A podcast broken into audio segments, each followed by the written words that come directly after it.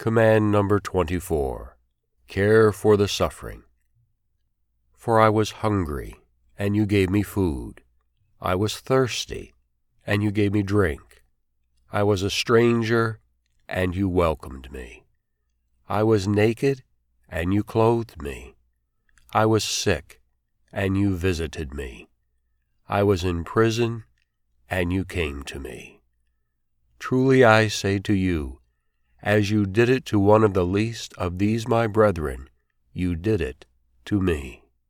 Matthew 25, 35 through 36, and 40. Imbalance has always been the Achilles heel of Christianity. It might truly be said that imbalance in following the commands of Jesus is responsible for the greater share of the unbelief in the world.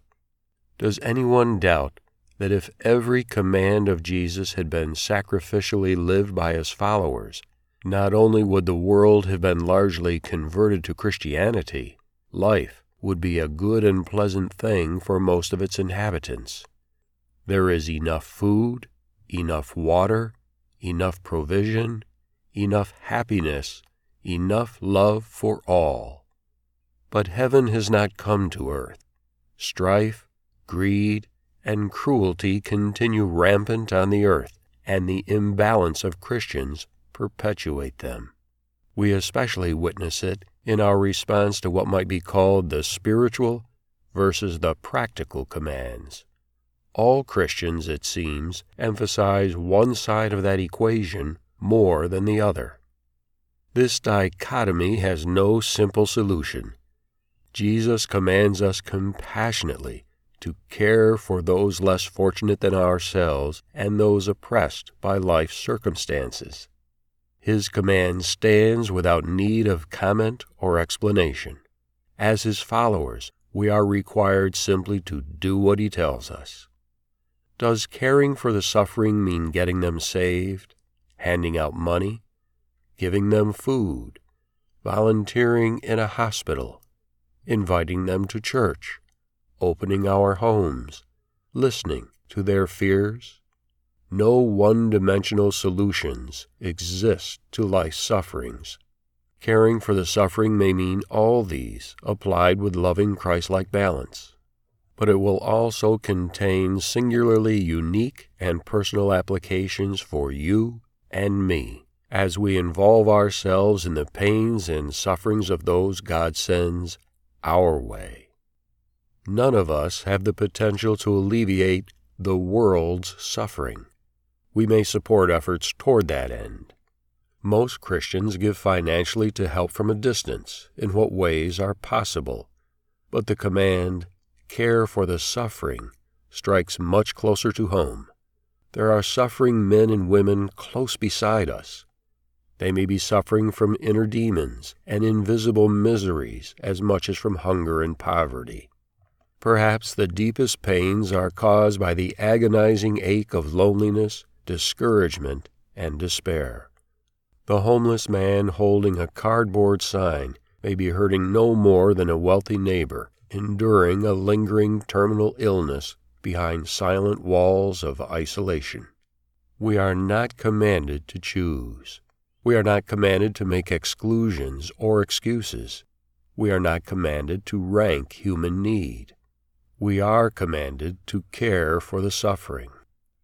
All suffering, all pain, all grief, all inner turmoil, all loneliness are the mission fields of our obedience. The following is an excerpt from George MacDonald's Knowing the Heart of God, edited by Michael Phillips, page 331. A man must not choose his neighbor he must take the neighbor that God sends him. In him, whoever he or she be, lies, either hidden or revealed, a beautiful brother or sister. The neighbor is just the man or woman or child who is next to you at this very moment.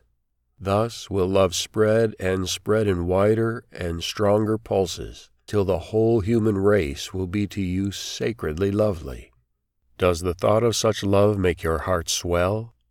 Ah, brother, sister, do you find yourself saying to one you had hardly noticed before?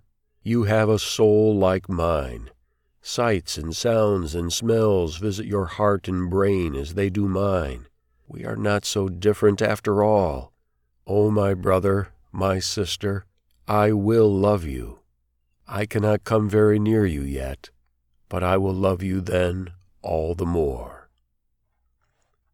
God, bring to my remembrance this day the command of Jesus to care for the suffering.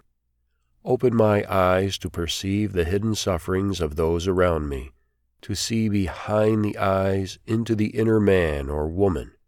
Attune my ears to detect the subtle minor chords vibrating from the strings of their hearts that tell what perhaps their words do not. Give me sensitivity and wisdom to know how you would have me move to the point of their suffering with the love of Christ. Thus, Heavenly Father, may I be an instrument in my small corner of the world for the ultimate salvation of mankind. Amen.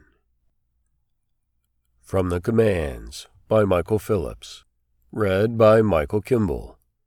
More information on this and similar writings may be found at fatheroftheinklings.com visit Amazon to purchase the commands and other books by Michael Phillips.